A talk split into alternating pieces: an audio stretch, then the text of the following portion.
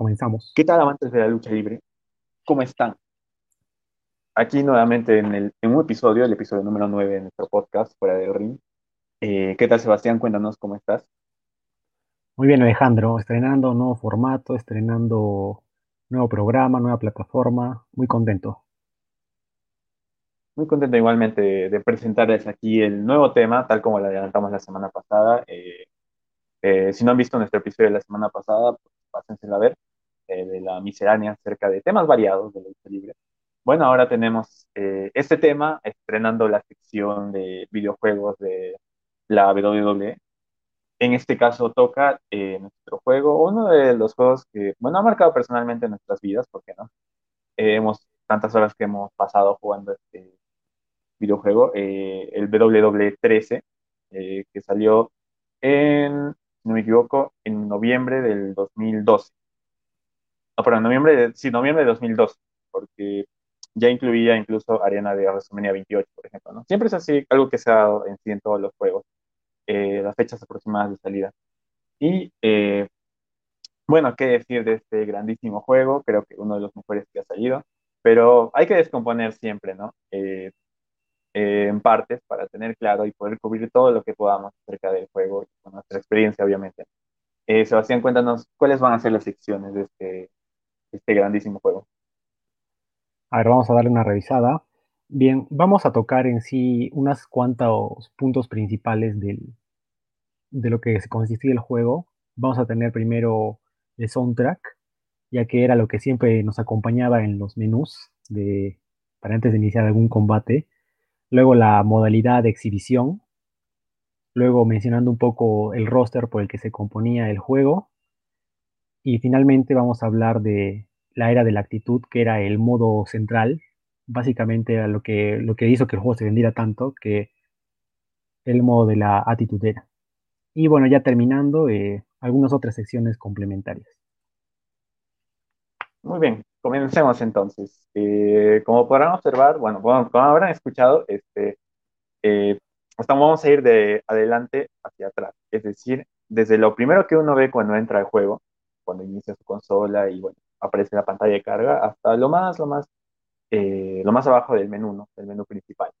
Es por eso que comenzamos con lo que viene siendo el soundtrack. es destacable en realidad esta parte porque es de lo mejorcito que tiene este juego también. Eh, muy, muy, muy buen soundtrack, no solo los temas de, de los mismos luchadores, de las mismas superestrellas, sino también de temas eh, propios del juego, incluso, sobre todo el tema principal del mismo juego, que es Revolution de Pennywise. Y eh, bueno, lo primero que observamos al entrar a la pantalla de carga es a CM Punk, porque en ese momento, bueno, ya sabemos la importancia que tenía CM Punk más aún en esos años, y tenía que ser sí o sí la cara de este videojuego. Eh, y una vez este, dentro ya en el menú, podemos escuchar mientras eh, decidimos a la hora de, de escoger nuestra modalidad del, o de lo que queremos jugar, ¿qué podemos encontrarnos? Pues eh, Broken Dreams de Drew McIntyre, ¿no? El tema de Drew McIntyre. Ajá. Eh, ¿Qué más? Eh, Line the Sun, es decir, de Motorhead, es decir, de Evolution. ya entraron con el tema de Evolution. Temazo. ¿Qué más, Sebastián? Sí, ¿Qué más, Sebastián? ¿Qué otros temas te acuerdas o te marcaron? Bueno, lógicamente, igual de Motorhead, el tema de Triple H de Game. Y por alguna razón también estaba metido ahí el tema de David Otunga, que bueno, para los que no se acuerden, era este personaje moreno, que era esbirro de, de John Laurinadus. Su tema se llamaba All About the Power, que quieras que no era medio pegajosito, ¿ah? A mí personalmente también me gustaba. Me gustaba escucharlo cuando jugábamos. Sí, era raro porque el, o sea, el luchador no era muy allá, pero el, el tema estaba bastante bien. Sí. Bien, luego el, el, tema de Edge, ¿no? Que no acordarse, ese tema que, pucha, ¿cuántas veces lo habremos cantado tanto de Niños Rata como también muy recientemente en el último WrestleMania, temazo, y también el tema de Christian, ¿no? Que también a mí también me gusta mucho el tema de Christian, se llama Just Close Your Eyes, me parece muy, un tema muy bueno. Sí. Y Sebastián, bueno, no podía faltar también este Cult of Personality, ¿no? Siempre que está en la cara de, de la portada, obviamente también tenía que estar su tema, ¿no? temas cultos pues, como no olvidarnos. Sí, temazo. Sí, de Living Eh, Color me parece el grupo, ¿no? sí, y también este, creo que el siguiente tema te gustaría mencionarlo a ti, Sebastián. Claro que sí. Eh, la- el vuelo de las Valquirias de Daniel Bryan, temazo. Ya saben que eso es una, es una música clásica, pero que para Daniel Bryan fue remasterizada a un- una versión un poco más moderna y espectacular. Temazo, ah, para, temazo para acompañarnos en la pantalla de carga.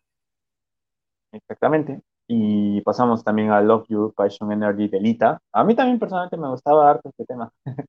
No sé por qué, eh, me causaba Tenía sus cositas. Sí, y en ese momento, cuando, antes de que incluso yo juegue el modo atitudera, porque si te acordarás, tú, tú, tú, tú tuviste el juego este, eh, casi al inicio, ¿no? Y yo tuve el juego, bueno, no tanto, pero yo tuve el juego después de ti, eso sí. Y ahí recién pude jugar mejor el modo atitudera. Y no sabía que Lita tenía el tema, ese tema, o sea, que sí. tenía tan buen tema. Yo lo tuve antes que tú, esto no me acuerdo. Sí, sí, sí, lo tuviste antes que yo. ¿Tú no lo Eso tenías en tu, en tu Nintendo Wii? No, yo lo tuve en mi, yo lo que tuve en mi Nintendo Wii fue el WWE2, ¿Y el 13 ya pero no? el 13 eh, no, lo- no me lo había comprado así de primeras, pero este, tú te lo compraste y ahí dije, no, de hecho que debo tener este, este juego. Porque me acuerdo clara- claramente que tú sí me hablaste eh, en algún momento del modo atitudera, eh, que pronto pasaremos a explicar cómo fue. Y ahí recién es este, cuando, o sea, no sabía muy bien de qué trataba todo, ¿no? Y ya recién después eh, pude relacionar todo lo que me contabas con lo que pasaba, ¿no? Y, ah, bueno, sí fue. Sí, definitivamente tú te compraste el juego antes que yo. Sí, porque, o sea, yo recuerdo que, o sea, yo tenía Play 2 por esos entonces. O sea, Mm, 2012 yo tenía Play 2, o sea, no, no tenía nada más. Y recuerdo que, que junté un poco de dinero y también con ayuda de mi papá me, me compré el, el Play 3, pero para Navidad. Entonces, para Navidad recién cayó este, que también me lo compré. Me dolió un montón porque no estábamos acostumbrados a comprar juegos originales. Entonces, me dolió pagar tanto por un juego, pero, o sea, luego, luego vi que valía mucho la pena, porque, bueno, siempre el cambio, ¿no? De consola y empezar con ese tipo de títulos, como que siempre es el salto, ¿no? Mm, Y entonces, recién como que en Navidad, o sea, ya como dos meses después de que había salido el juego, recién lo tuve. Por eso me parecía raro, pensé que tú lo tenías en Wii. No, no me lo había comprado así de primeras. Y de hecho que eh, estoy seguro que a ti lo que más te gustó también es la mejora gráfica, ¿no? Hay mucha diferencia entre el Smackdown Bros. Raw 2011 en Play 2 que Sí, el de sí, sí, 13, Play 3. Demasiada. Y es algo que a mí también me dejó loquísimo cuando lo vi por primera vez. Sí, porque aparte como yo no había disfrutado tampoco del W12, pues no disfrut- como que disfruté los cambios del 11 hasta el 13, o sea, fueron como que se juntó más incluso. O sea, vi como que la mejora gráfica que se hizo y también las mejoras en el gameplay, ¿no? Que yo no lo sentía, ¿no? También me costaba, también costaba mucho los controles porque los cambiaron full también. Entonces también eh, me chocó un poco, pero fue, fue, fue buena la experiencia al inicio. Siempre como que al tener un nuevo juego te, te dar muchas más ganas más de jugarlo. sí, definitivamente. Y ese fue prácticamente nuestro inicio en este juego, eh, mm, al cual le hemos dedicado muchas horas, muchos sábados sobre todo, Sí, sí, un montón de de horas. 8 de la mañana a 6 de la tarde, más o menos, 7. Sí, no, enviciadísimos. Enviciadísimos con este juego. Sí, Y bueno, vale la pena en realidad invertir. sí. Y eh, para finalizar esta parte del soundtrack, creo que hay que mencionar eh, nuevamente el tema de Revolution de Pennywise. que Lo escucharemos ahora, cuando veamos el video, lo escucharemos. Temazo. muy buen tema, la verdad. Sí, y qué pena que este grupo, o sea, yo solo le conocí este tema y luego no le he visto que lancen así otro, otro bueno. Mm, No, yo tampoco, la verdad, no, Sí, no. De hecho, es la, el único tema, la única forma que he escuchado este nombre, eh, Pennywise, bueno, sin contar la película, ¿no? Pero eh, en cuanto a la banda, pues esto. Sí. Sí, yo de hecho la única canción que les conozco es la de este juego. Debieron dedicarse a sacar más canciones para los dos capos que. Sí, de hecho que sí, porque de, de hecho les fue muy bien con esto. A ver, ¿qué más tenemos por aquí? Tenemos eh, las- la sección de exhibición, ¿no? Claro, ahora entramos a, a la sección de exhibición, que es la primera que podemos encontrar en el menú principal. Eh, y bueno, tiene los típicos modos que hemos, eh, en, que hemos visto a lo largo de, de todos los juegos anteriores. Eh, casi, casi iguales todos, solo que por ahí agregan uno que otro y también este, cambian o incluso algunas estipulaciones ya no se encuentran en los juegos actuales. Y bueno, vamos a analizar entonces, ¿no? Eh, el primero, el modo uno contra uno. Eh, lo típico. Lo típico, el uno contra uno. Eh, y ahí creo que es donde podemos encontrar mayor variedad de estipulaciones, ¿no? ¿Qué podemos encontrar? Combate normal, Extreme Rules, a Cell, Inferno, Iron Man, Ladder, Last Man Standing, Steel Cage, Comisión, eh, Table, TLC y el iQuit Match. El iQuit era nuevo, ¿no? iQuit era nuevo, nuevo combate que se, que se implementó, ¿no? Sí, el iQuit era nuevo. Yo jugué el W12 y todavía no, no había este modo de juego. Sí, esa era nuevo, nueva modalidad. Y que increíblemente en los juegos de ahora ya no está. ¿Por qué lo habrán quitado, no? Sí, eh, una pena porque era, era muy, muy chévere jugar, jugar ese tipo de combates. Sí, y bueno, usted, no sé si te acordarás, Sebastián, pero a mí personalmente no me gustaba mucho jugar uno contra uno porque... Nunca te ha gustado. No, no, te gustaba que te ganara. Nunca te ha gustado que te ganara. o sea, sí, sí, este, sí sé que lo más probable era que me gane, pero también era porque, no sé, mucha competitividad. No sé, sinceramente más me divertía jugar Royal Rumble y que haya un montón de, de luchadores a quien, a quien pegarles, además de Sebastián. No, sí, a mí me gustaban los combates multitudinarios. O sea, mm. si bien un uno contra uno era así bien técnico, pero sí hay que aceptar que de ratillas éramos un poco más picosillos, entonces seguro por eso a Alejandro le gustaba evitar el enfrentamiento uno contra uno. Sí, Aunque de vez en cuando, uno caía, de, vez, en cuando uno caía, uno, mm. caía de vez en cuando. Mm, sí, creo que ya poco a poco en los próximos juegos ya fuimos entrándole más también al uno contra uno. Sí, pero yo también cuando, cuando jugaba en solitario, jugaba mucho uno contra uno porque se podían hacer bastantes cositas. Mm. No, sí, me imagino que sí. Eh, de hecho que yo tampoco conozco mucho de esto porque incluso cuando yo jugaba solo, eh, no sé, mi Play 2, eh, el SmackDown. Raw 2011, tampoco jugaba uno contra uno, solo jugaba uno contra uno cuando era el modo Roto WrestleMania, por ejemplo, ¿no? incluso por ahí el modo universo para desbloquear a, a Goldas. claro, cuando, cuando, te obligaban. Cuando te obligaban. Ahí solo jugaba en modo uno contra uno, pero a partir de ahí me encantaba jugar de Rambo. Bueno, los siguientes modos, algunos de los siguientes modos que ya explicaremos.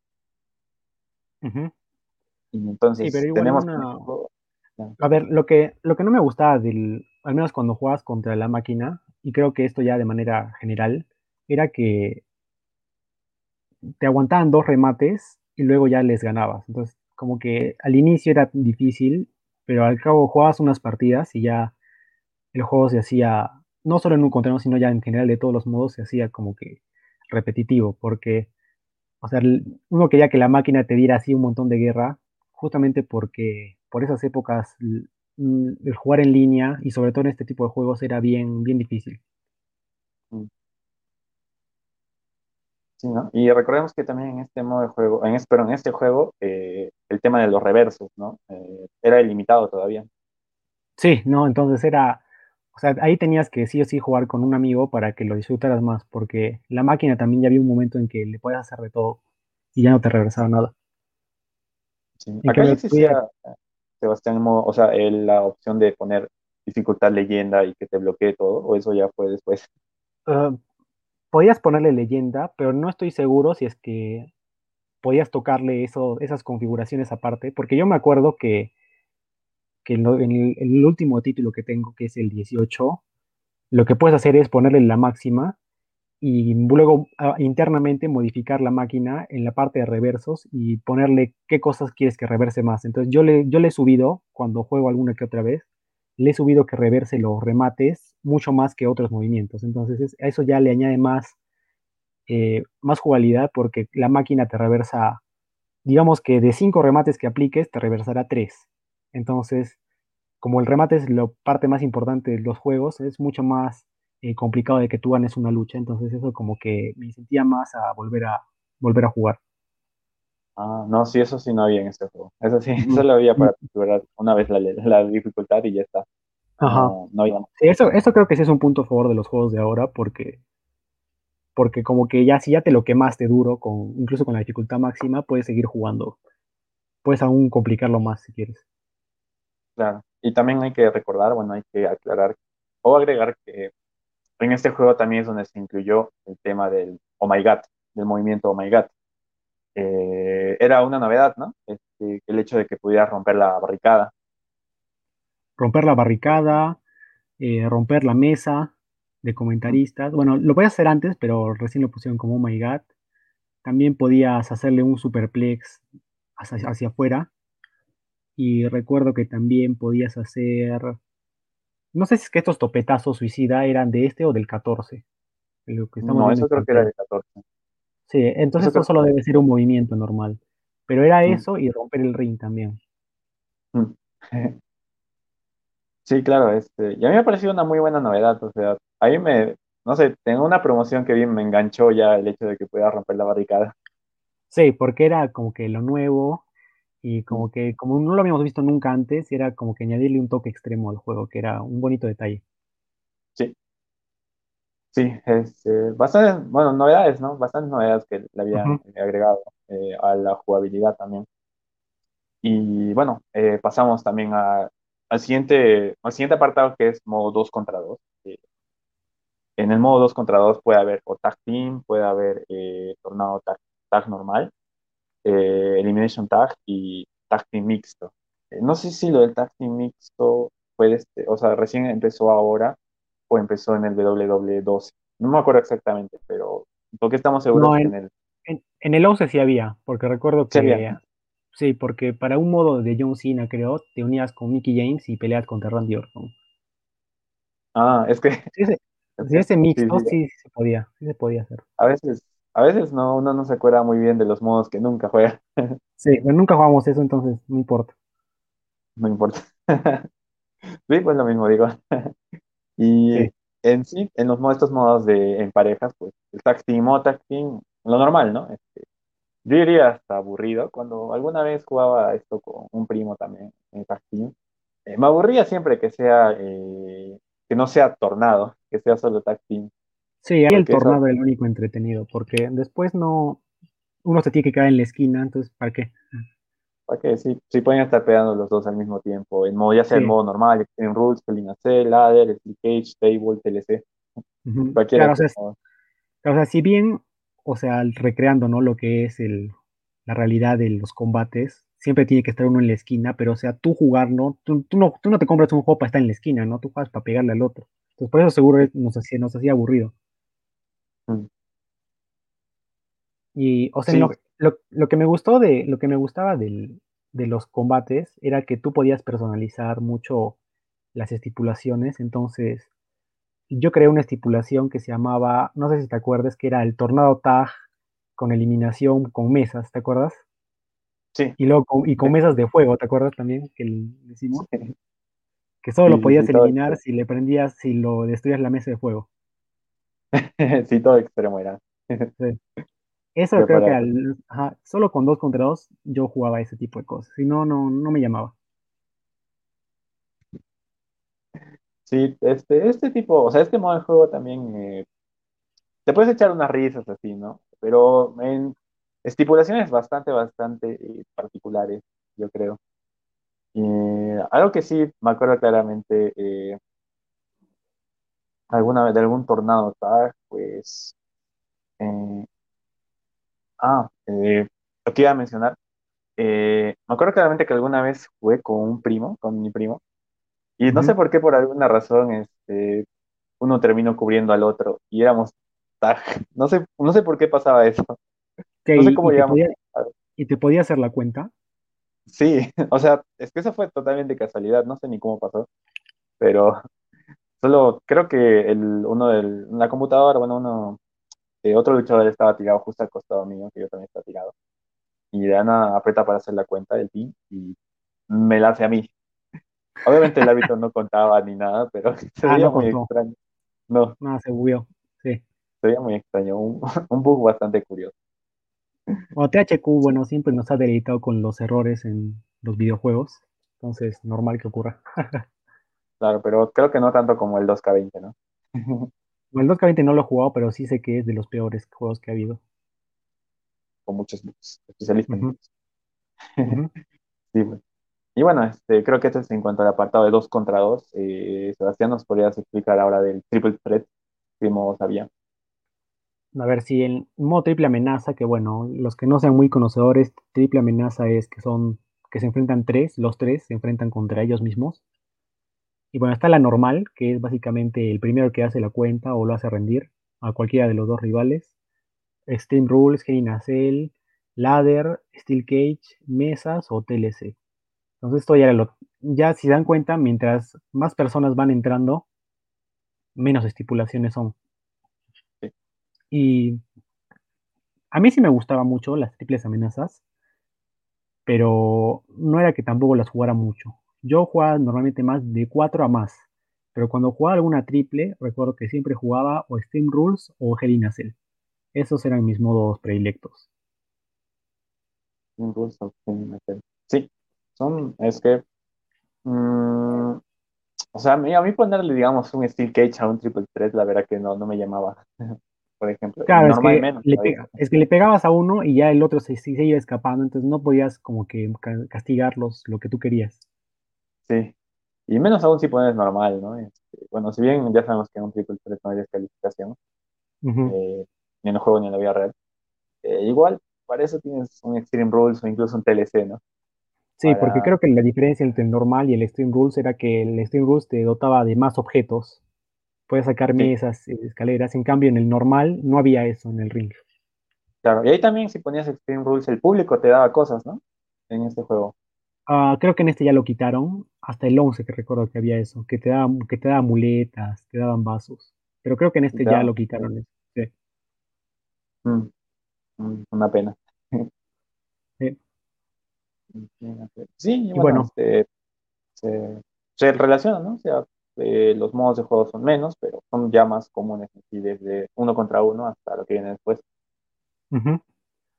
Y bueno, vamos a Fatal Four Way, que en general los, los únicos modos eran los mismos que para el- los combates de tres, solo que ya a partir de ahí se agregó el Battle Royale, ¿no? Porque como que un poco sin sentido un Battle Royale de tres, ya como que le hacía algo más de sentido un Battle Royale solo de cuatro personas. Sí. Igual no era que lo jugáramos, No, pero, pero no, igual estaba ahí el- la opción. es que si quieres jugar un Battle Royale, si puedes poner de 6, ¿para qué quieres de 4? Correcto.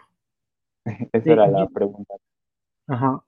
Y de Fatal 4 sí he jugado muchas horas, muchas horas. Sobre todo me acuerdo dos estipulaciones que creé, que era un Fatal 4-Way con eliminación, Extreme Rules. Mm. Ese era el modo que más, ese es el modo que más he jugado, creo, en, en todo el juego. Sí, yo también Y, jugaba ahí con, contigo. y Nos dedicábamos a castigar al, a otro a uno y al otro. sí. Y era, era espectacular ahí, porque como era eliminación, primero te ibas bajando a los otros y al final recién nos enfrentábamos los dos. Era, era espectacular ese modo. Eso es la, facilidad, ¿no? que te dan para crearlo. Y recuerdo que también creé uno que no lo jugaba tanto, pero que sí era entretenido, que era el Hell in a Cell de dos de tres caídas. Tanto en triple amenaza como en Fatal eh, Four Way eh, se podía hacer y era mucho más interesante. Mm. Sí, la personalización de este juego en, en cuanto a las estipulaciones era también de los puntos más altos, ¿no? Y si Sí, no, si no me equivoco, después, ¿cuándo quitaron eso de combates personalizados? en, para el 2K15, que ahí la sí, cagaron ¿no? horrible porque lo quisieron hacer más, ya no tan arcade, sino más simulación, y se, se tumbaron full cosas que el juego dejó mucho que desear. Mm. En el 18 todavía no había el No, en el, combate 10 en el 18, en el 18 justo lo regresaron, pero hemos Ah, tenido 15, 16 y 17 sin poder crear los combates personalizados. mm, Y en el 18 no sigue siendo tan completo como era en el 13 o en el 14.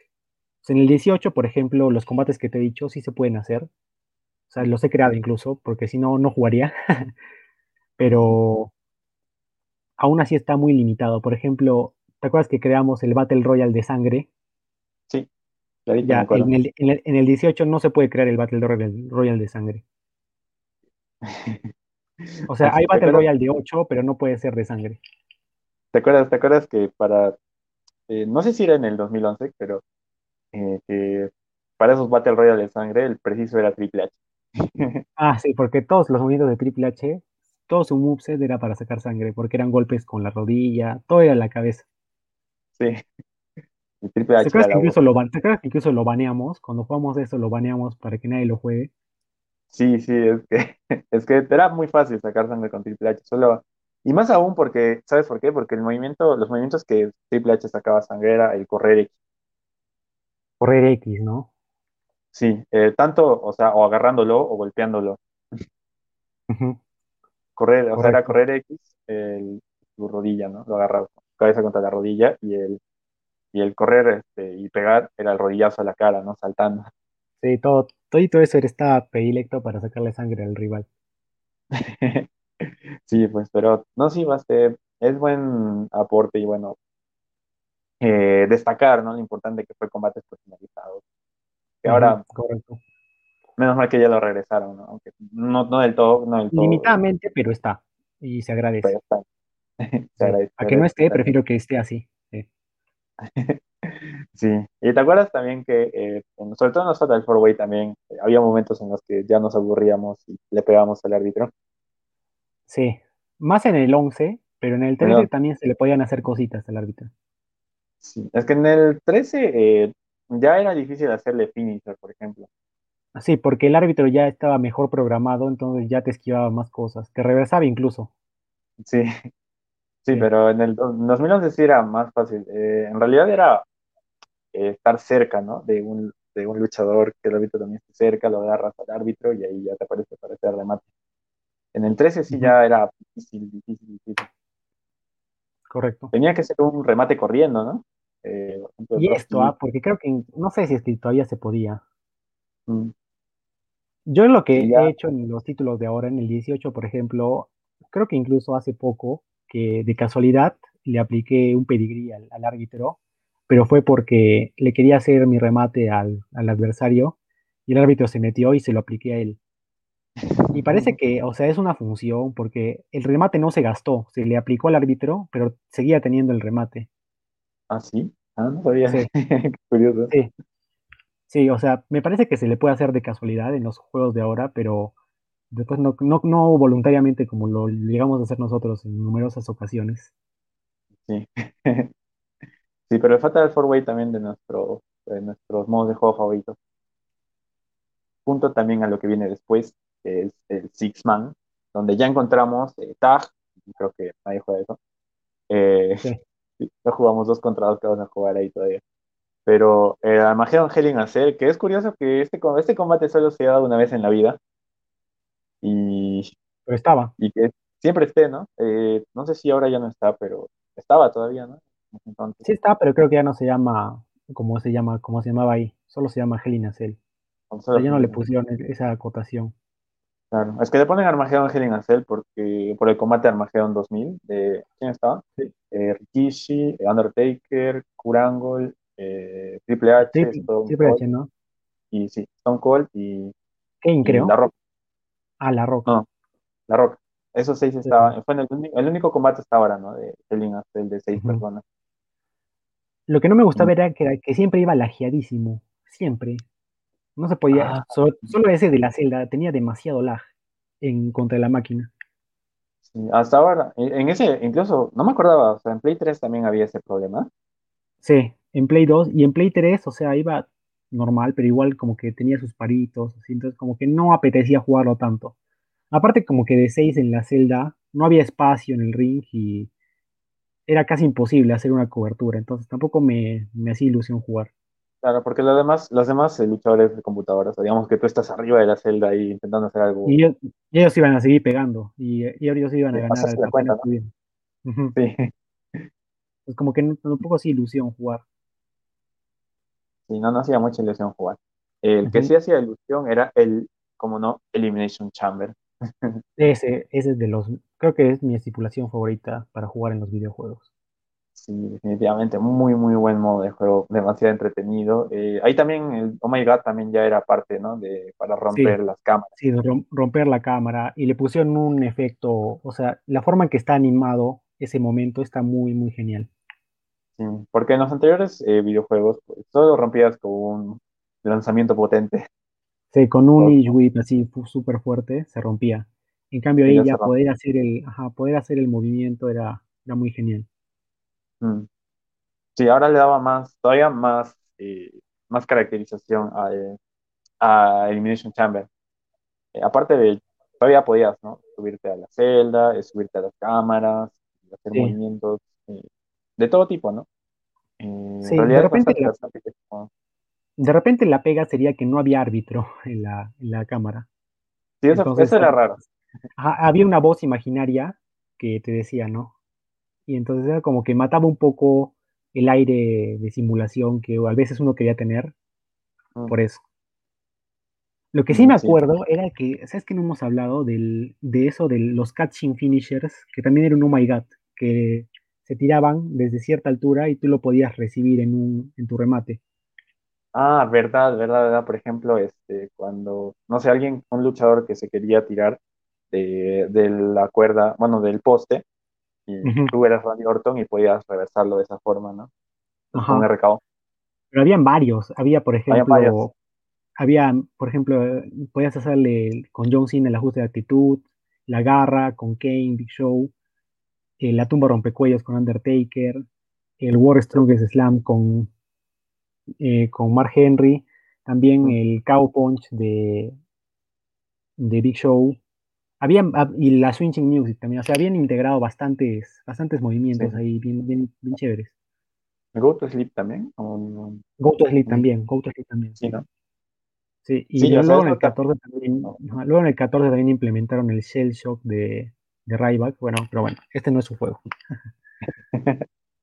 No, sí, en realidad, este, también eso, eso te llamaba, ¿no? Te llamaba a intentarlo, porque no, no se Sí, podía hacer podía, Y te llamaba como a dejar que te peguen, incluso dejar que te, que el otro tenga remate, solo para poder hacer eso.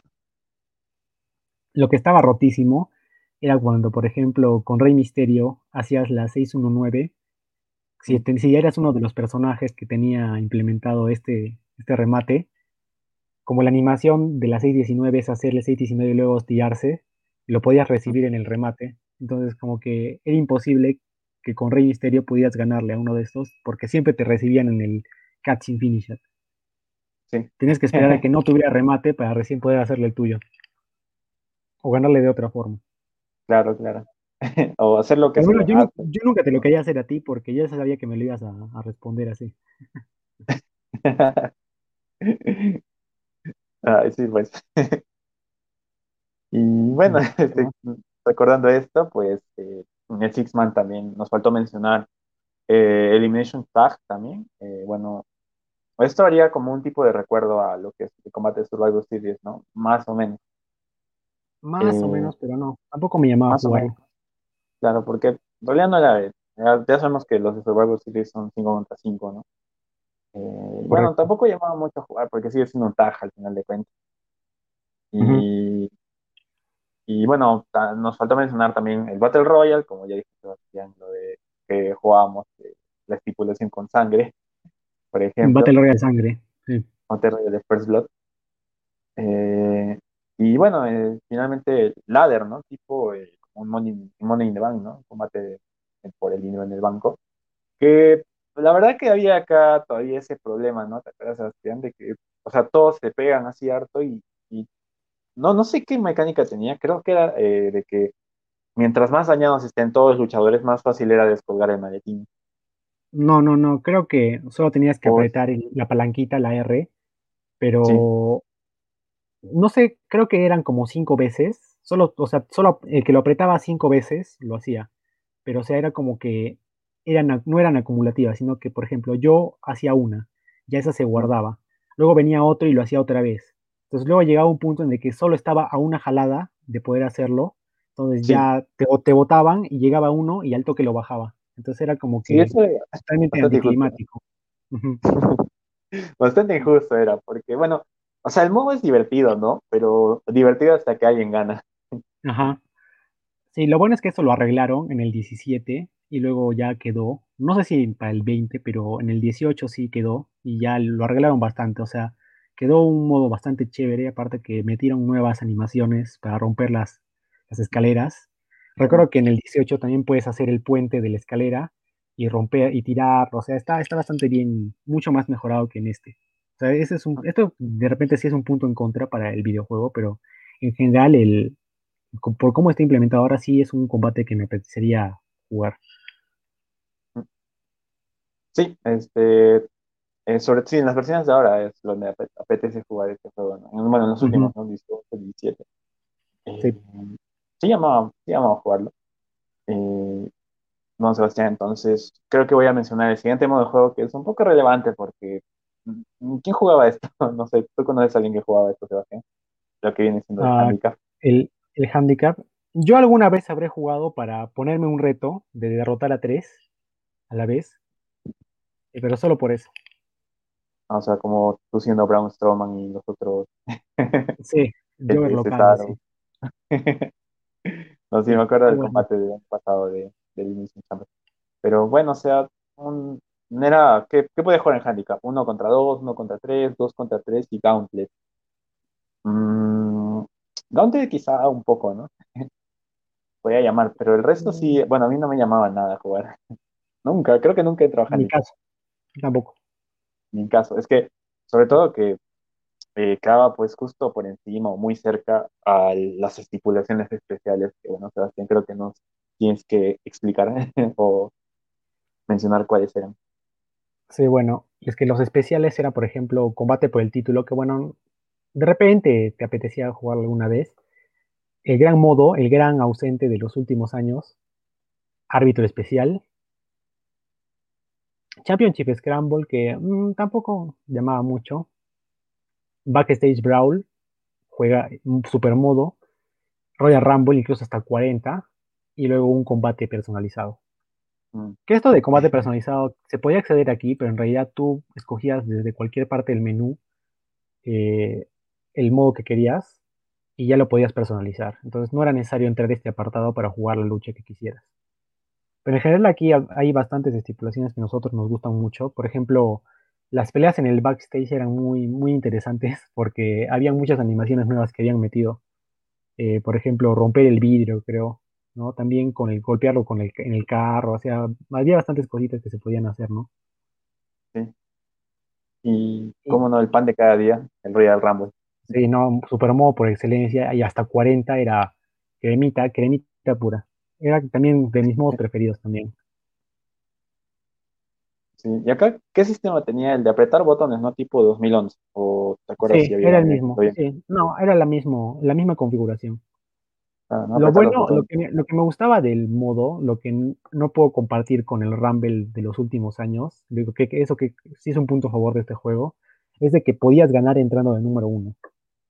En cambio, ganar en, ahora en el, por ejemplo, en el 18, que es el último que tengo, es prácticamente imposible ganar desde el número uno. Es imposible aguantar siquiera los 10 primeros desde el número uno. Porque, bueno, no solo porque en el 18 ya, ya entran hasta 8 luchadores en el ring, sino porque todos van a pegarte a ti nomás. Toda la- todas las máquinas, todas las computadoras van y te pegan a ti.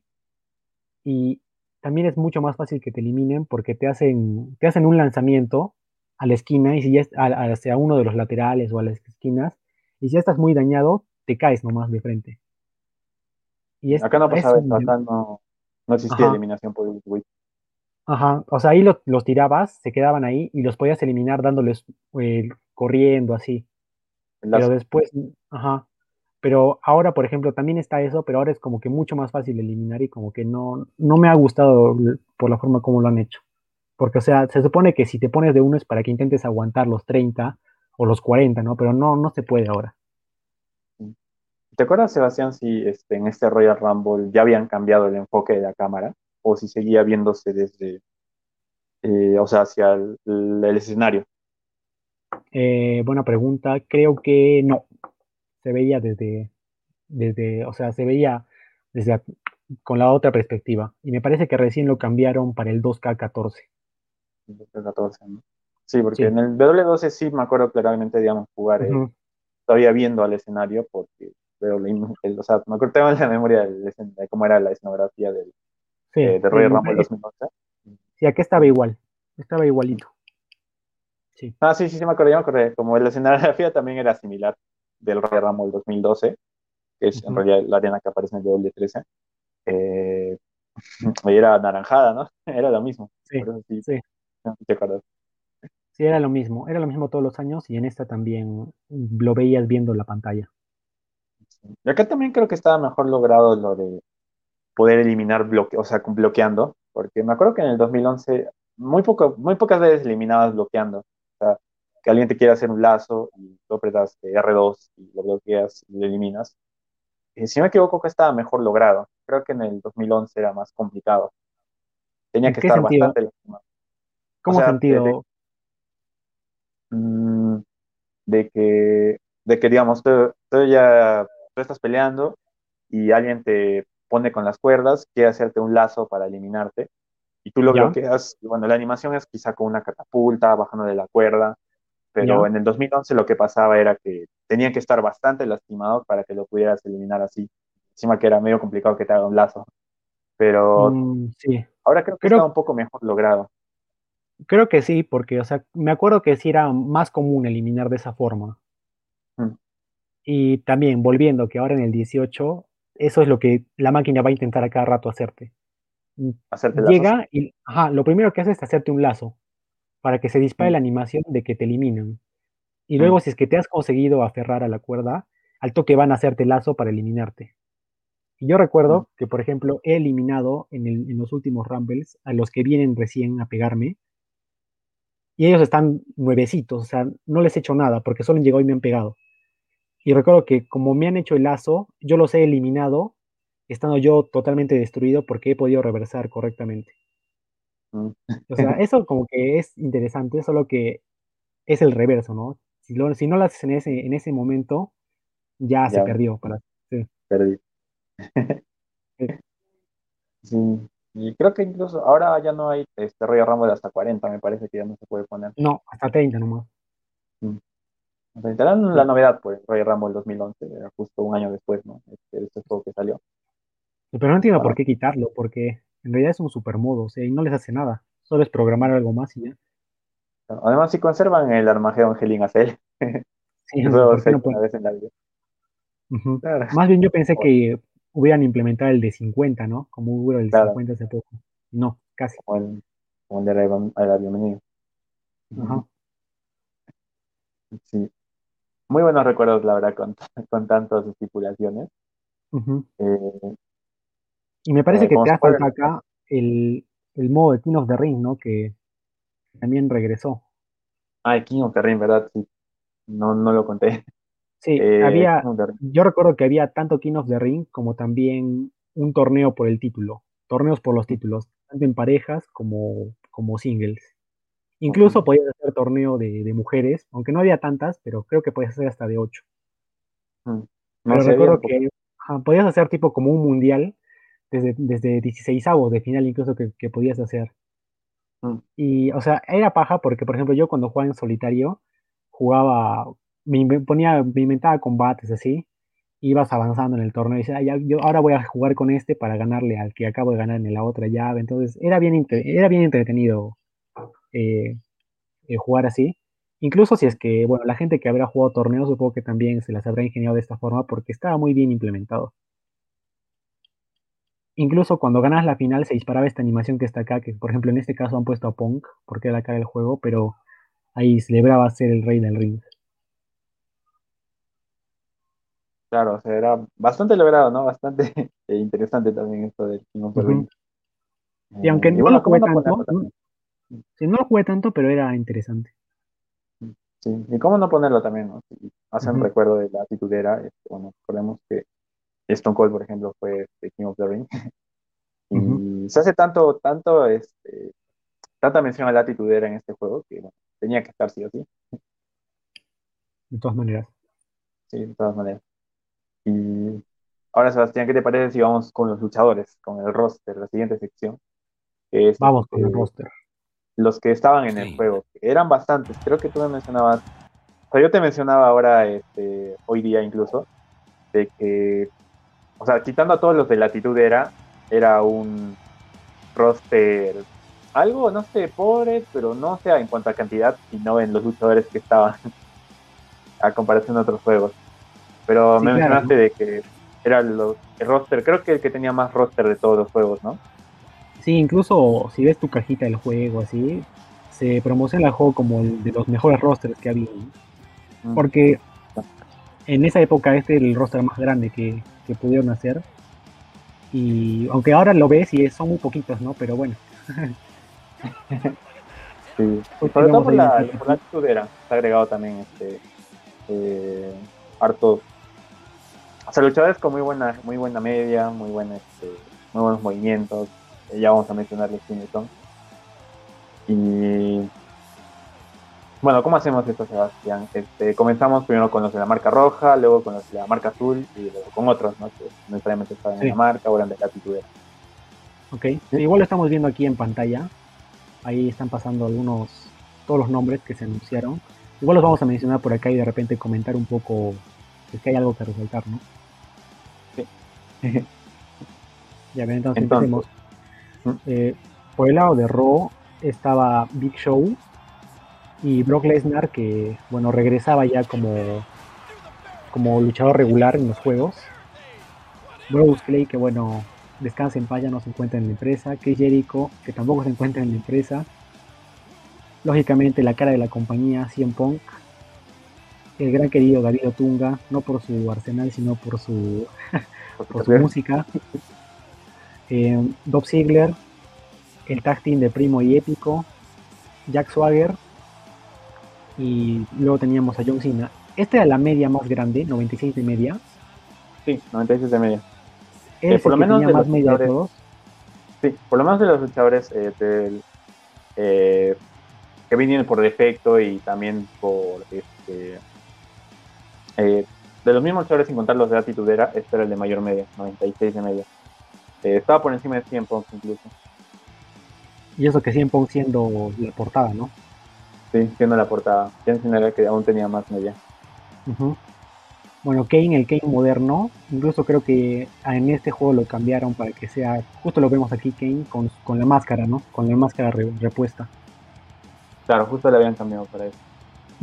Luego tenemos a Kofi Kingston, Kofi Kingston, eh, Denise, Rey Misterio, que bueno, gran, gran añadido, Rey Misterio, pese a que incluso en esta época ya no era tan activo. La Roca, Arthur, Santino Marella, Triple H, Zack Ryder. Y bueno, en el roster femenino de algunas chicas como las Bella Twins, Beth Phoenix, Eve, nuestra querida Kelly Kelly, que en paz descanse también, Karma. Karma creo que la pusieron, aunque solo peleó una vez, ¿no? En el Royal Rumble. Sí, es que yo lo único que el único recuerdo que tengo que Karma es cuando peleó, cuando entró Rey Rumble 2012 y eliminó a Único. Sí, pues, lo eliminó así y también eh, asustó a Michael Cole, ¿no? Sí, es el único recuerdo que tengo de ella, la verdad. Y bueno, finalmente a John Lainadus que, que era un desbloqueable. ¿Tú recuerdas cómo se desbloqueaba este pata? Mm, creo que era en el modo universo, pero no, no me acuerdo. No me acuerdo exactamente cómo desbloqueaba John Laminatus. Ni por qué estaba para desbloqueable. qué, gran... Estaba desbloqueable porque peleó con John Cena. Sí. Es por sí, historia, Sí. Ay, curioso. Ahora pasamos con los luchadores de la marca azul, los luchadores de SmackDown. Comenzamos con Alberto del Río, bueno, por esa época ya estaba comenzando a, a, a hacer eh, importante, ¿no? cuanto a la escena de los títulos. Sí, eh, eran de las más altas, ¿no? Sí. Christian, eh, Cody Rhodes, Daniel Bryan, eh, Gran Cali, 3MB, pero sin Drew McIntyre, porque Drew McIntyre era parte de los DLCs. Eh, pero la, gente de 3MB ya entraba como 3MB o entran con sus personajes normales. En el roster están separados como los personajes normales. O sea, no, ah. están identificados como 3MB.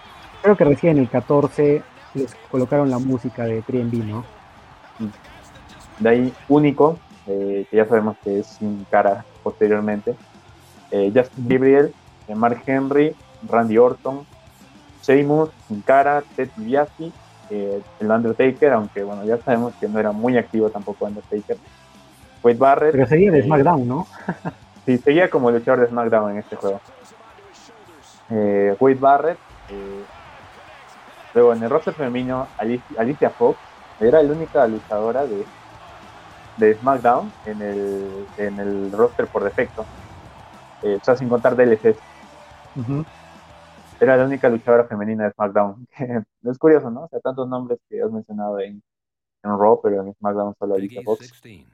Y Booker T, que era como desbloqueable, porque bueno, ya sabemos que Booker T había regresado de 2011, entró en el Royal Rumble, y de ahí, como no veía mucho, no me acuerdo si Booker T fue importante o le llevó a luchar después. No sé si te acuerdas que entró en el Rumble de 2012 como leyenda, ah, sí. y, luego, y luego fue parte del Team Teddy, ¿te acuerdas? Ah, ya, ya, del Team Teddy con Team Los Claro, en WrestleMania uh este, 18. Claro, hace poco también lo comentamos en el podcast. Sí, exactamente. Entonces también tenemos a Booker T para desbloqueable, que tiene sentido, tiene sentido que esté desbloqueable. Eh, y ahora sí pasamos con todo lo que viene siendo Batitudera, Sebastián. Bien, tenemos al gran Mankind, también de mis luchadores favoritos para utilizar. A La Roca, pero del año 98 y 99, ya que tenía su versión moderna, Shawn Michaels. Lamentablemente Shawn Michaels no había un Shawn Michaels de leyenda, sino solo un Shawn Michaels antiguo, pero bueno, se le tenía. Steve Austin, ¿sabes cuánta media tenía Stone Cold? 95, mm, creo. O sea, John Cena seguía siendo la, la mejor media de todo el juego. Sí. Ok. Bueno, John Cena del 2004. Eh, luego Kevin Nash me parece que, incluso Kevin Nash estaba como, no como actitud, sino también como moderno, ¿no? Nash sí, como moderno, como moderno estaba. Sí. Luego los, bueno, los Road Warriors que también salieron aquí en el video que lo estamos mostrando. Eh, el Big Bossman, Billy Gunn, Bradshaw, que bueno, es, simplemente es JBL, pero con su gimmick de Bradshaw. Bret Hart y el Bulldog británico. En realidad yo no los usaba tanto en el juego, pero luego me di cuenta que eran unas adiciones muy muy potentes para, el roster. Era en realidad qué, qué bueno que se pudo incluir al Bulldog británico por, sobre todo por la relación de la familia Hart con la compañía, ¿no? Pues. Y bueno, después tenemos a Cactus Jack, que bueno, sigue siendo Mankind. al Chris Jericho, pero el antiguo, el del 99 que pese a que no sé por qué estaba ahí, si es que recuerdo que en las historias nunca lo pusieron, o sea, nunca tocaron nada de Jericho, pero igual estaba en el roster, ¿no? Sí, pues no, este, creo que tiene por ahí alguna aparición, pero no, no muy relevante tampoco. Luego está, eh, bueno, el Christian del 99, Duke Love para completar ahí los tres personajes de, de Nick Foley el gran y único Eddie Guerrero. Lo que me quedaba de ver ese, ese personaje es que me hubiera gustado que lo incluyeran tanto con pelo corto como con pelo largo. Sí. Y después este... A ver, ¿qué más? ¿Dónde me quedé? Allá, Edge del 99, Farouk, El Padrino, Godfather, eh, Triple H cuando era Hunter Hertz Hemsley, no sé si lo he pronunciado bien, pero también gran adición, ¿ah? o sea, por tenerlo, pues no estaba mal. El Kane antiguo, cuando debutó, Kevin Shamrock, el, el Mark Henry también antiguo, el señor McMahon, como no, siendo la titulera, el Big Show Paul White, el, perro del camino, el Road Dog, eh, Shane McMahon, Triple H de ya del año 99, el Undertaker antiguo también, Vader y X-Pac cerraban la gente de Atitudera.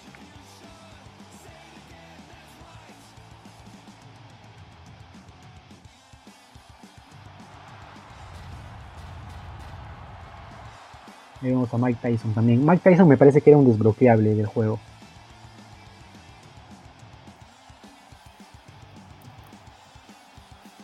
Claro. Y ahora Sebastián, este, perdón, tuve una, una eh, se me desconectó mi celular, pero bueno, eh, ¿Cuál era tu luchador favorito, Sebastián? yo te diría que los que más usaba eran John Cena, CM Pong, eh, Randy Orton, Brock Lesnar por ahí y Sheamus. Usaban mucho los modernos, porque eran los que me conocía de los shows. Claro. A mí es que mi favorito, no sé si te acuerdas que yo utilizaba Edge, por ejemplo. Sí, a ti te encantaba Edge y lo usabas a cada rato. Sí, me hubiera gustado explotar a más personajes, porque, o sea, hay bastantes que yo usaría, me gustaría utilizar ahí. Ahí estoy viendo, pues, los, los polis, incluso el Jericho antiguo, me, me gustaría haberlos utilizado más. Porque la verdad que estas ediciones son muy, muy buenas y muy top.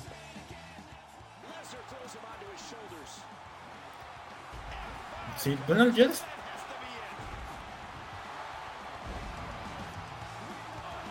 Eh, si utilizaba alguno otro, creo que aún sigue siendo fanboy de Rey Misterio. que sí, me gustaba sacar rato también eso. Sí, lo usaba sacar rato. Tenía incluso menos media que otros juegos. Igual, me gustaba usarlo por ser Rey Misterio. No, estaba bastante bien, Rey, porque recuerdo que lo que le agregaron que estaba muy genial era, era que le hacías movimientos, o sea, movimientos normales que lo posicionaban a tu oponente en la 6-19. Entonces era muy genial porque se veía muy natural. Mm. Había unas patadas que le, que le hacías. Yo recuerdo que, que podías forzar que se queden en la posición y aplicar el remate. Eso era, me parecía muy genial de Rey.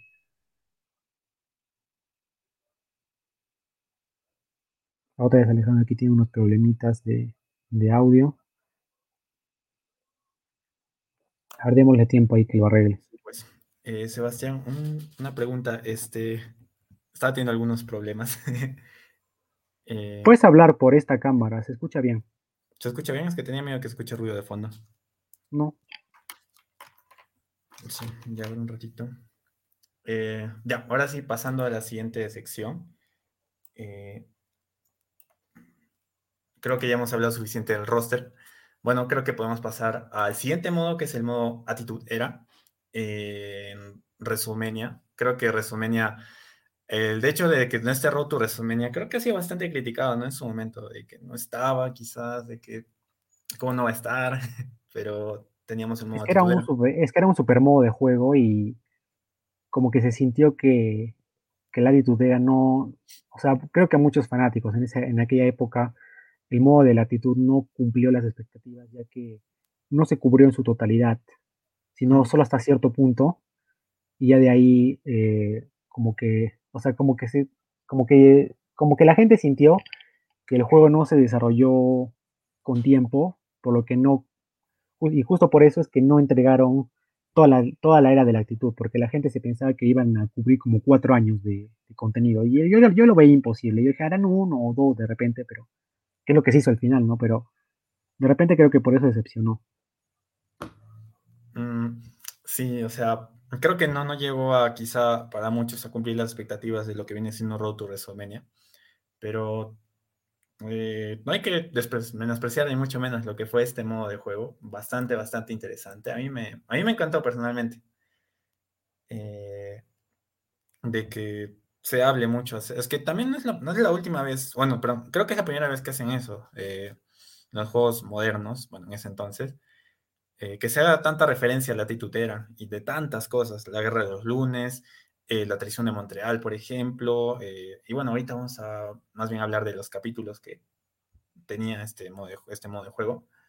Sí, o sea, a mí Mm, también de manera general fue un modo que me gustó bastante, principalmente porque yo en ese tiempo no estaba tan metido en el hobby, entonces como que este modo me sirvió un poco de introductorio para saber qué luchadores fueron referencia hace tantos años, ¿no? Porque incluso la Era empezó desde que antes de que yo hubiera nacido, ¿no? Yo nací en el 98 y acá empieza desde el 97, a mitades del 97, entonces eh, a mí me ayudó mucho para, para conocer mucho del roster, ¿no? Ver, ver cómo, cómo era la roca antes, cómo, cómo toda la importancia que tuvo Stone Cold para elevar los ratings, ¿no? sí. de hecho que sí. Y, y ha incluido bastantes, bastantes luchadores, ¿no? Este, incluso quizás de los, o sea, en cuanto a personajes memorables, pero no sé, en cuanto a luchística, calidad luchística. mmm, No sé, creo que hay quizás personas que quizás no se acuerdan, ¿no? Este, quién era el padrino del Godfather, o se relacionen mucho de quién fue, por ejemplo, el Big Bossman, eh, con quién fue X-Pac o este tipo de luchadores, ¿no? Eh, pero sí que toman, este, es bastante eh, destacable que agregan bastantes luchadores, ¿no? Que agregan, este, muchos y dentro de los que mencionamos, por ejemplo, que se desbloqueaba, mmm, de algún modo u otro, este, me siento relacionado con Ken Shamrock, por ejemplo, porque eh, cuando hablé más, eh, casi de los primeros eh, episodios del podcast, en el, en el No Mercy, justamente el juego donde inicié todo mi gusto por la lucha libre, pues Ken Shamrock era un desbloqueable, por ejemplo. Sí, sí, ¿no? Y, y si bien no tuvo tanta importancia en el modo de la actitud, o al menos no se dio a entender que fue tan importante, o sea, siempre tener ese tipo de nombres ayuda a conocer mucho del, hobby, ¿no? Sí, pues, ¿no? Eh, y claro, este, estaba en sí involucrado en alguna de estas eh, rivalidades, ahorita vamos a ver en cuál, porque las historias que se presentan en este modo de juego, ¿cuáles son? Eh, mira, yo voy a comenzar mencionando la de eh, la rebelión, la, revela, perdón, la rebelión de DX, es decir, la formación de DX y bueno, un poco de su desarrollo, ¿no? Eh, su formación en 1997 incluye combates de Triple H, de Shawn Michaels, de New Age Outlaws, es decir, de Road Warrior y de Billy Gunn. Y también incluye, por ejemplo, la traición de Montreal. Es bastante curioso cómo incluyen este, este combate, ¿no? Este tan infame combate en la historia, ¿no? Que algún día también hablaremos a fondo en, en algún tema más polémico, también, también saldrá.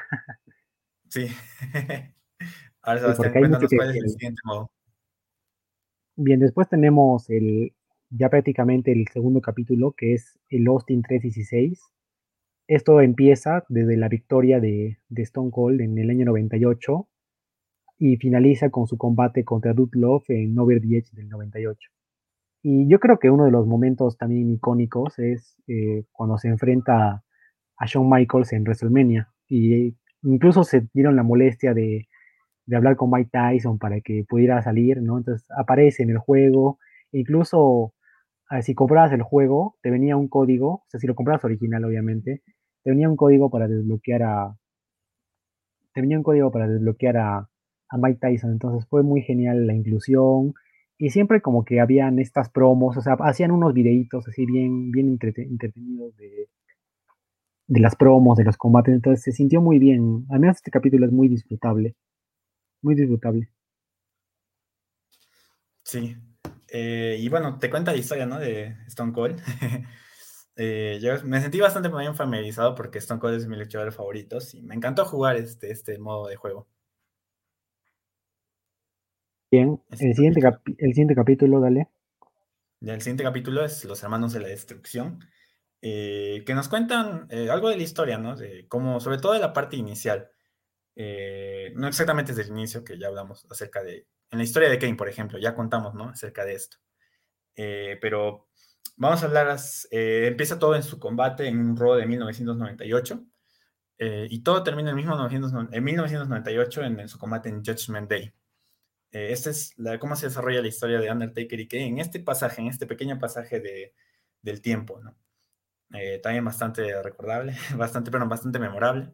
Eh, por eso es que desbloqueamos, digamos, a Kane 99 y a Undertaker, ¿no? También en estas versiones. a ver sí, si se dan cuenta está Ahí está el infierno match, ¿no? Ah, el infierno match, claro. Ahí, ahí haces el infierno match que se le queme el brazo, ¿no? Algo así. Sí, es el infierno match de 1998, el de Judgment Day. Sí, creo que sí. no, no, estoy, no me acuerdo mucho, no está tan fresca mi memoria, pero algo creo que había por ahí. Sí, sí. Y sabes qué, Sebastián, este, algo que me gustaba mucho de esto también era que te mostraba bastantes cinemáticas de eh, acerca de eh, cómo se estaba dando todo en la vida real, ¿no? Cómo se dio en realidad todo en la vida real, porque es el pasado, ¿no? Eh, me encantaba, me encantaba ver las cinemáticas iniciales.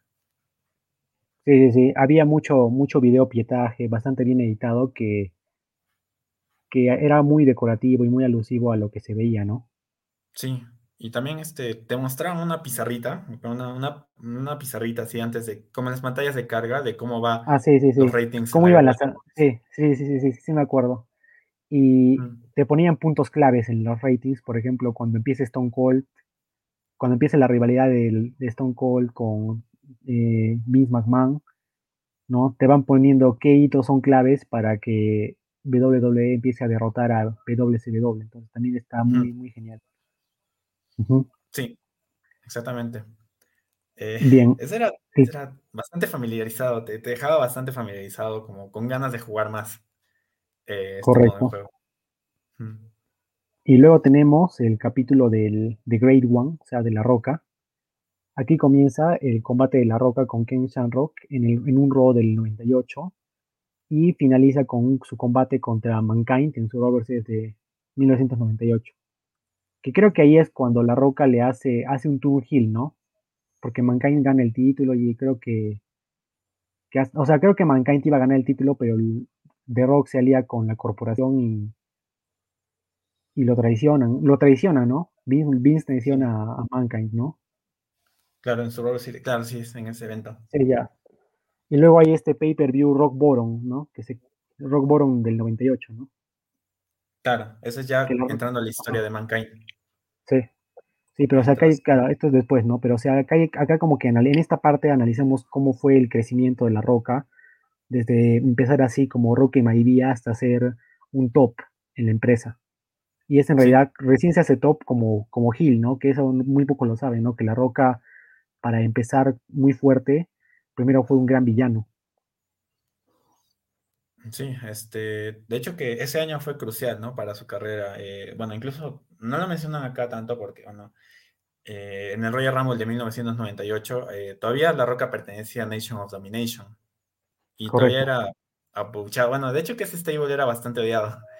Pero eh, ya cuando abandona Nation of Domination, eh, ahí es donde comienza, y en ese mismo año es donde comienza a crecer y crecer. Y justamente eh, acá nos relatan eso, ¿no? Desde que, bueno, ya había salido de Nation of Domination y ya estaba en su realidad a todo, a todo bueno, con Ken Shamrock. Con Ken, con Ken Shamrock incluso este, en Royal Rumble 98 ya estaban, ya estaban peleando así, o sea, yo me acuerdo que en ese Royal Rumble lo vi y este, Ken Shamrock contra La Roca, eh, ya sabía venir que era una, iba a ser una rivalidad por cómo se pegaban, por cómo se odiaban.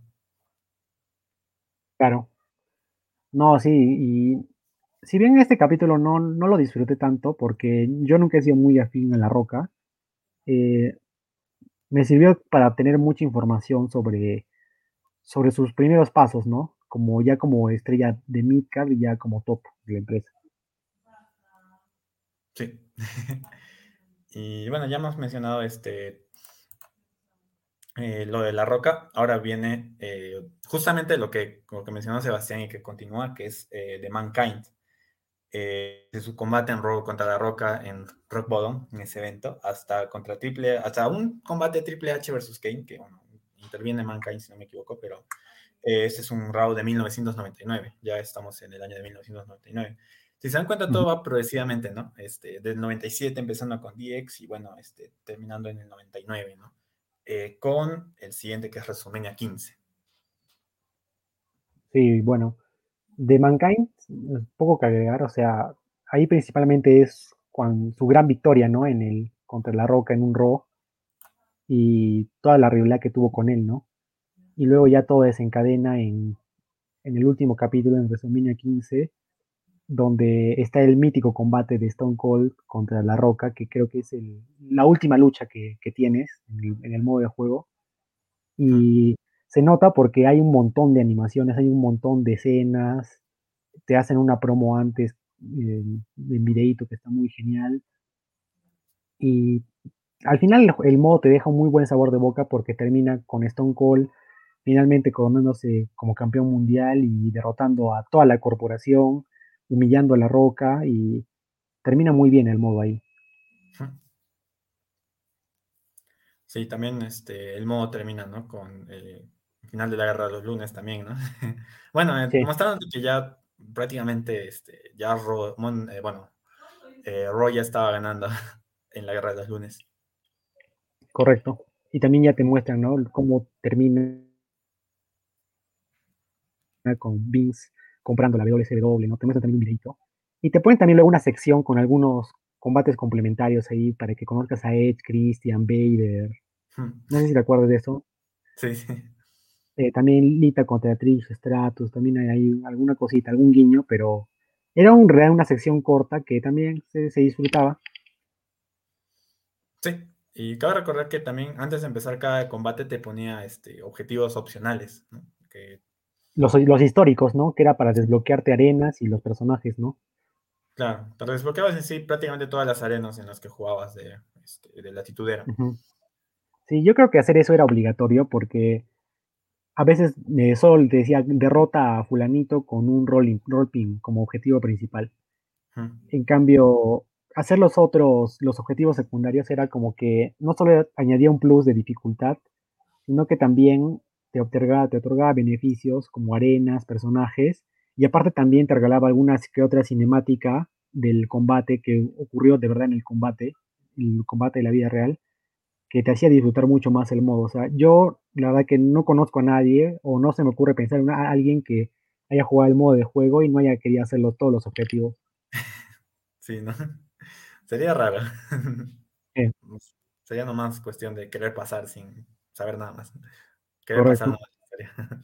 Sí, igual se lo iba a pasar, pero no iba a desbloquear nada, porque todo lo desbloqueabas ahí. Sí, sí, prácticamente todo. Eh, había un apartado justo de desbloqueables que ahí veías, ¿no? Este, veías exactamente eh, eh, qué tenías que hacer para desbloquear los distintos objetos que decían. Eso era bueno porque a veces tú decías, a ver, yo quiero desbloquear porque quiero jugar con la roca.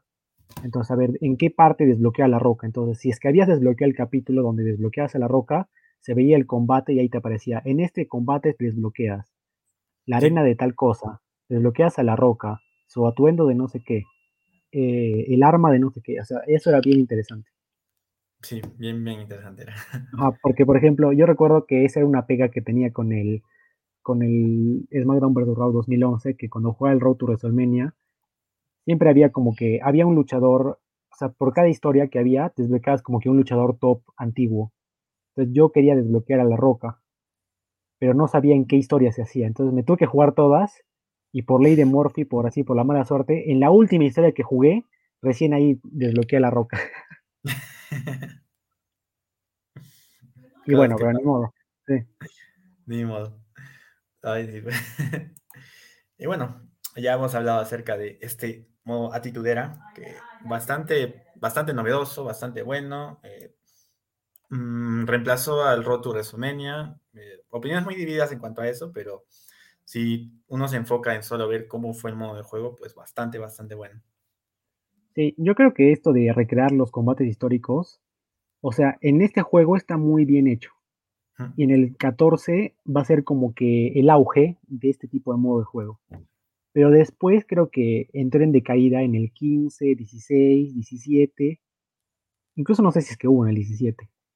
Pero ya como que se fue haciendo tan monótono, tan repetitivo, que ya a la gente no le interesó.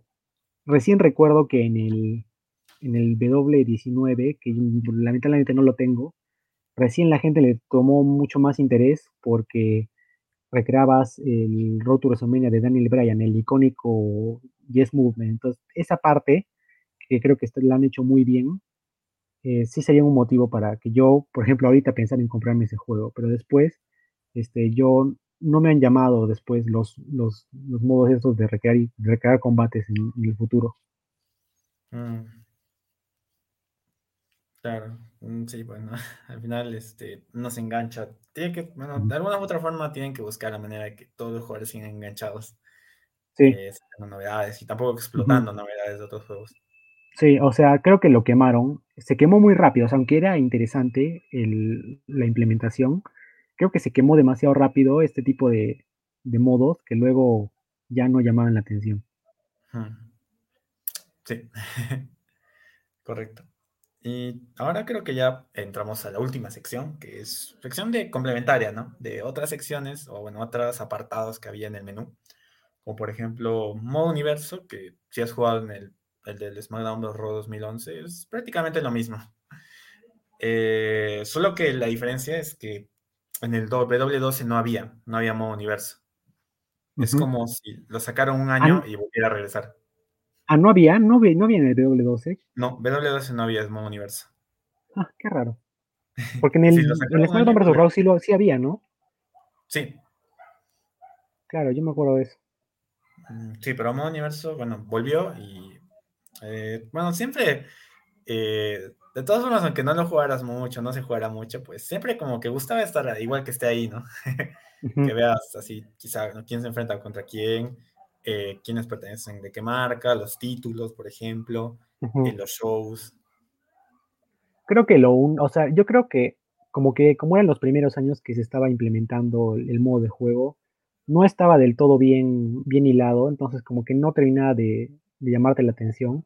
Donde a mí sí me gustó mucho el modo universo y que sí, que sí le di bastantes horas, fue en el, a partir del 17, 17, 18, porque recuerdo que ya implementaron que primero tú podías hacer el draft, porque antes me parece que no podías cambiar a luchadores de marca.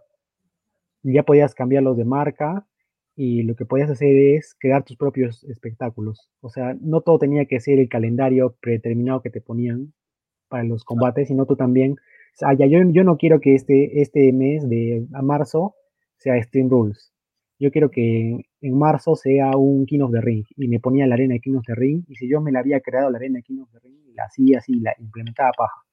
Ah, y que lo que también podías hacer y lo que también podías hacer era crear tus rivalidades.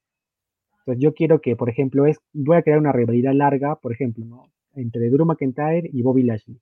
Entonces esta rivalidad yo quiero que dure solo un mes porque luego para SummerSlam quiero que se enfrente a otro. O no, quiero que esta sea una rivalidad gigante que dura tres meses entonces el show te lo armaban y luego ponían cinemáticas de que te interferían los combates o que se atacaban o de repente se enfrentaban en un combate no titular en el show semanal y luego en el evento ya con la estipulación que tú les querías poner. Esa, estaba muy bien, muy bien armado, sobre todo, estaba muy, muy interesante. Sí, este todavía era los inicios un poco más primitivo, pero... Sí, eh, sobre todo todo muy automatizado y como que no, no le entregaba esa creatividad al usuario que tenía mucho potencial por explorar.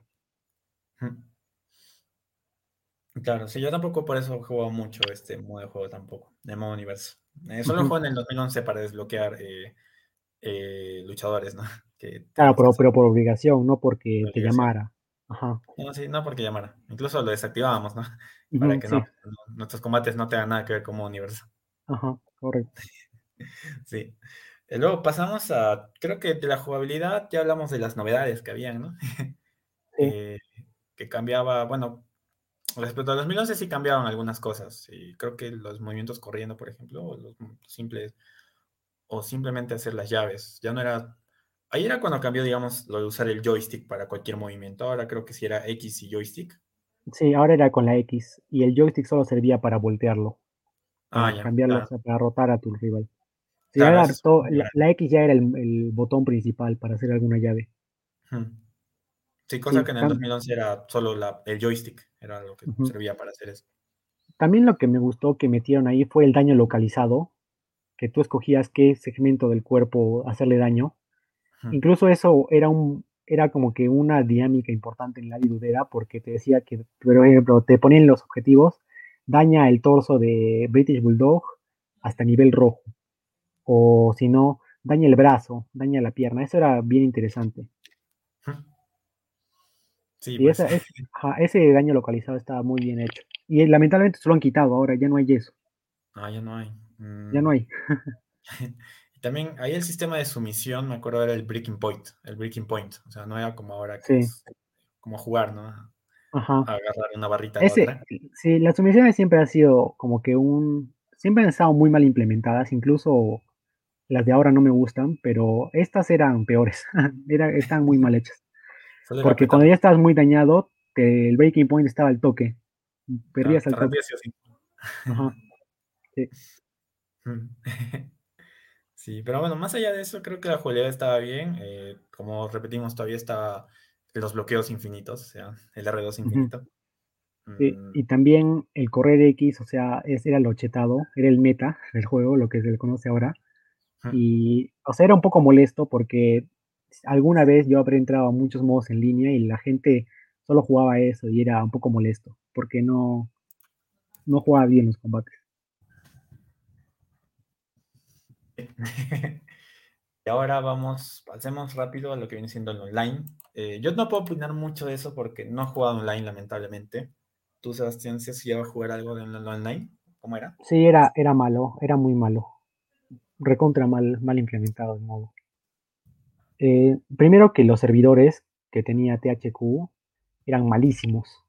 Entonces todos los combates iban super lagueados y tenías que reversar siempre un segundo antes de que te hicieran la llave.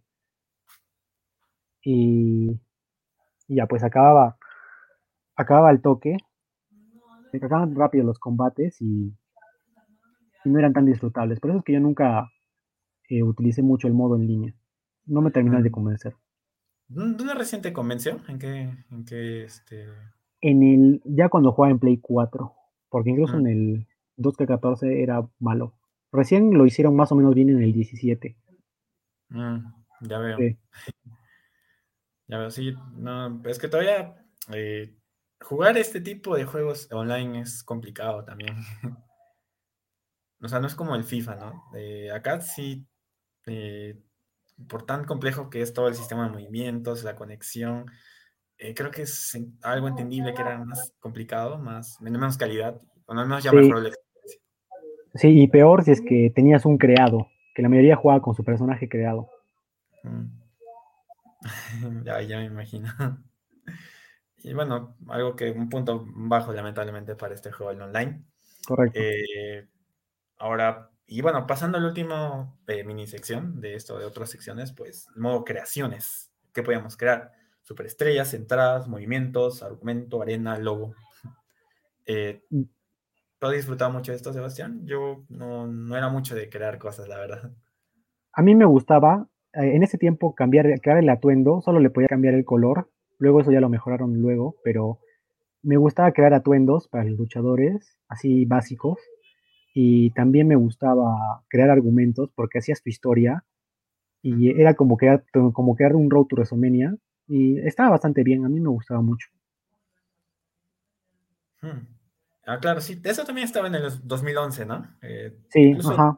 Eso lo, sí, yo creé varias historias. Incluso este, mi amigo Luis de su canal tiene ahí un, un road to WrestleMania que hice yo. Hmm. Sí, pero para el 14. Sí, era entretenido. Sí, era entretenido porque lo subía, la gente lo jugaba, sí. Si lo hacías bien, o sea, si le dabas las horas, te salía algo chévere. Sí. Sí, bueno, era para dejar volar tu imaginación, crear tu propia storyline. Sí. De todo, de todo. Y bueno, arenas, logos, todo. Eh, bastante completo también en ese sentido, ¿no? Sí, bastante completo. Que por suerte esto creo que es un, punto que lo han mejorado con los años. Y qué bueno, porque esto sí era algo muy, muy requerido. Sí. sí, pues.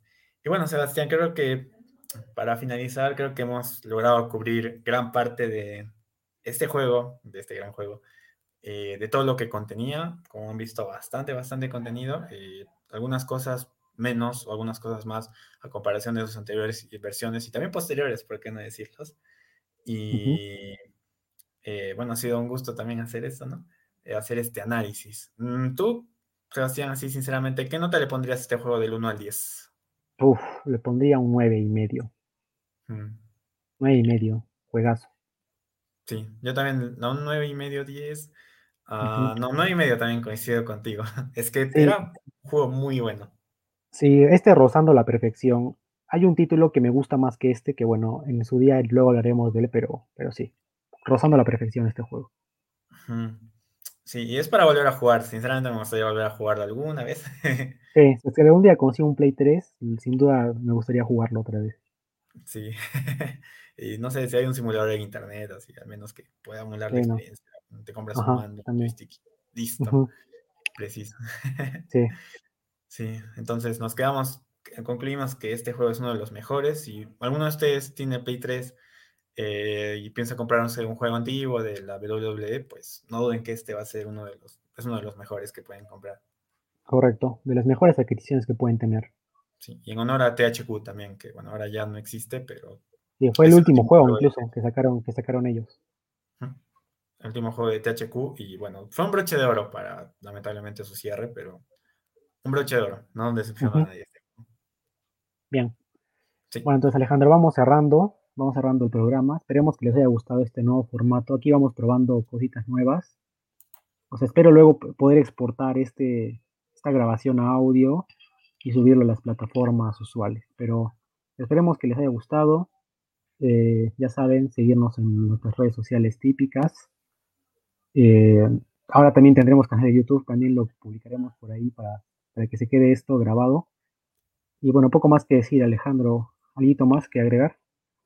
No, que gracias por su atención, gracias Sebastián también por estar aquí, para eh, también ayudarme, ¿no? creo que tú tienes muchas mejores impresiones incluso que yo de este juego, muchas más sí, experiencia. No, mucho. y bueno, no, un gusto hablar otra vez, recordar algo que nos marcó tanto la infancia, bueno, toda la pubertad, pero eh, un juego de aquellos que eh, te hacen recordar muchas cosas. ¿Para qué tener placas si puedes tener este juego? este Dios mío. Bueno. y bueno, gracias a todos por su atención, gracias por escucharnos. Ya saben, no olviden seguirnos en, Twitter e Instagram como arroba fuera del ring. y bueno, espero, esperemos que tengan una bonita semana. No se olviden, eh, la próxima semana va a haber el tema de la salida de CM Punk. No se olviden. no se olviden. Habrá, este habrá tarea de investigación para mí se traerá, se traerá todo bien detallado. Se verá todo en detalle, todo lo que haya salido acerca de ese tema. Y bueno, esperemos que les haya gustado este, puedan revisar también nuestros anteriores episodios. Y nada, que tengan una bonita semana.